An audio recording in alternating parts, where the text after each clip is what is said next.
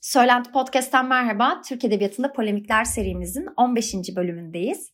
Aslında bu da finale son 5 demek. İçim biraz buruk o yüzden. 14. bölüme kadar her hafta farklı farklı polemik konularından, farklı farklı ciddi tartışmalardan bahsettim.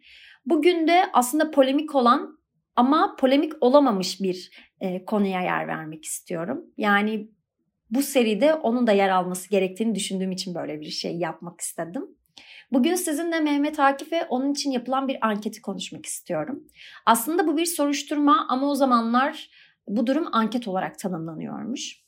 Yeni Adam gazetesinin 11 Mart 1937 yılında 167. sayısında başlayan Mehmet Akif konulu anket 15 Nisan 1937 tarihinde 172. sayıda sona eriyor.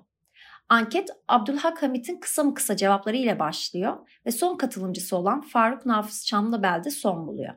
Bu iki isim arasında toplam 22 tane şair ve yazar var ayrıca. Bunlardan bazıları Peyami Safa, Burhan Toprak, Ahmet Hamdi Tanpınar, Sabahattin Ali, Yaşar Nabi Nayır, Supi Nuri İleri, Falih Rıfkı Atay, Nurullah Ataç, Nihal Atsız gibi isimler. Mehmet Akif'in ölümünden yaklaşık 3 ay sonra başlamış bu anket. Akif 17 Haziran 1936'da Mısır'dan İstanbul'a dönmüş ve ölümüyle bu süre arasında da yaklaşık 6 ay kadar bir zaman dilimi var. Sessiz sakin gerçekleşen ölümü, üniversite öğrencilerinin ilgisi sonucu büyük bir kalabalık tarafından yüksek bir sese dönüştürülmüş. Akif için yeni adamda sıcağı sıcağına bir anket düzenlenmiş olması elbette anlaşılabilir bir şey.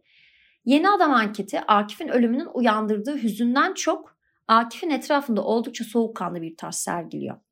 Yani cenaze töreninde gözlemlenen bazı izlenimler de anket cevaplarına yansımış.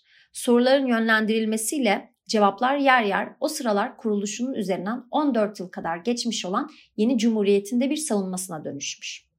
İsmail Hakkı Battalcıoğlu gazetenin sahibi ve başyazanı. Soruları o yüzden kendisi hazırlamış ve ankete pek çok kişi cevap vermiş. Ama kimlerin nasıl cevap verdiği de henüz tam olarak bilinmiyor.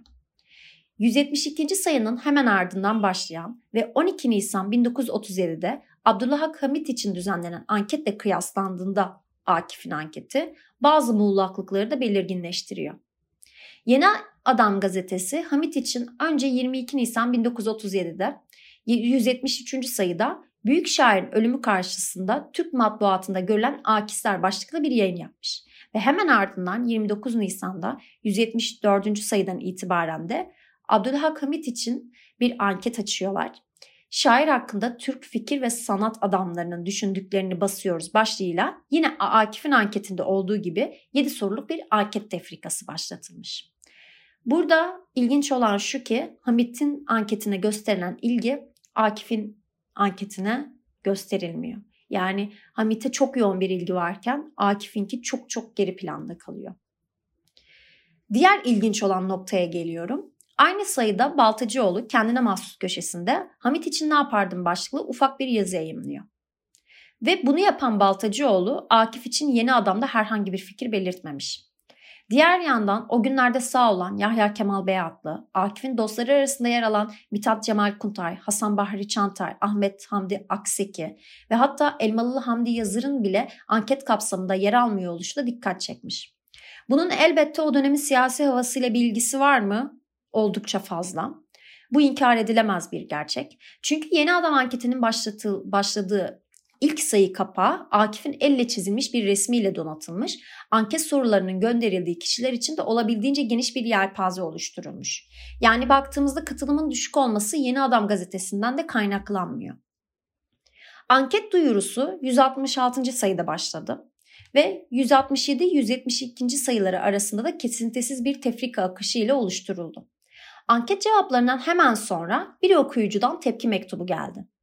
Bu tam bir polemik olacakken gazete bunu ustalıkla üstünü kapattı. Anket söz konusu metinlerle sınırlı kaldı. Nurullah Ataç anketten bir süre önce Akif'e dair iki yazı yayımlıyor. Herkes onun acaba anketle beraber mi yazdığını düşünse de kaynaklara bakıldığında onlardan tamamen bağımsız olduğu görülüyor. Aslında yazılar polemik üslubu taşıyan yazılar fakat bir o kadar da birbirini destekleyen yazılar.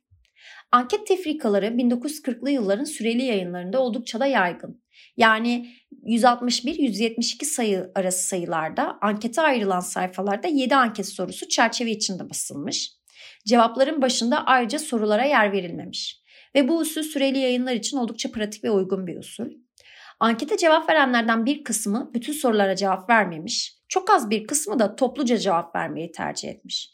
Gazetede bir sayıda birden fazla şair ve yazarın cevabı yer almış. Ayrıca katılımcıların hepsi de günümüzde tanınmış edebiyat ve fikir adamları. Yayın tarihini dikkate aldığımızda ankette devrin en eski neslin simalarıyla en yeni neslin simalarının aynı yerde olduğu da görülüyor.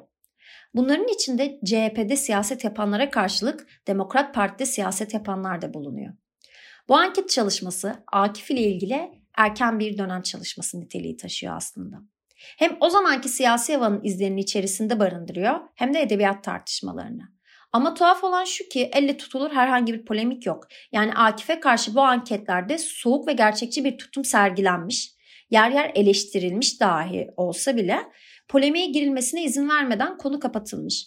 Bunun sebebinin en temelde İstiklal Marşı şairimiz olduğu düşünülüyor.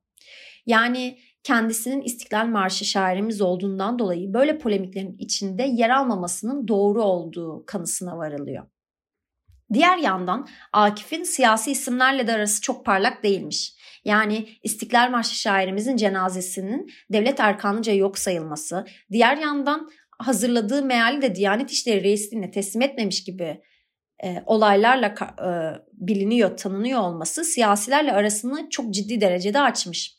Yani Akif öldüğü zaman zaten siyasilerin Akif'e beslemiş oldukları öfke ve kızgınlık çok daha tazeydi.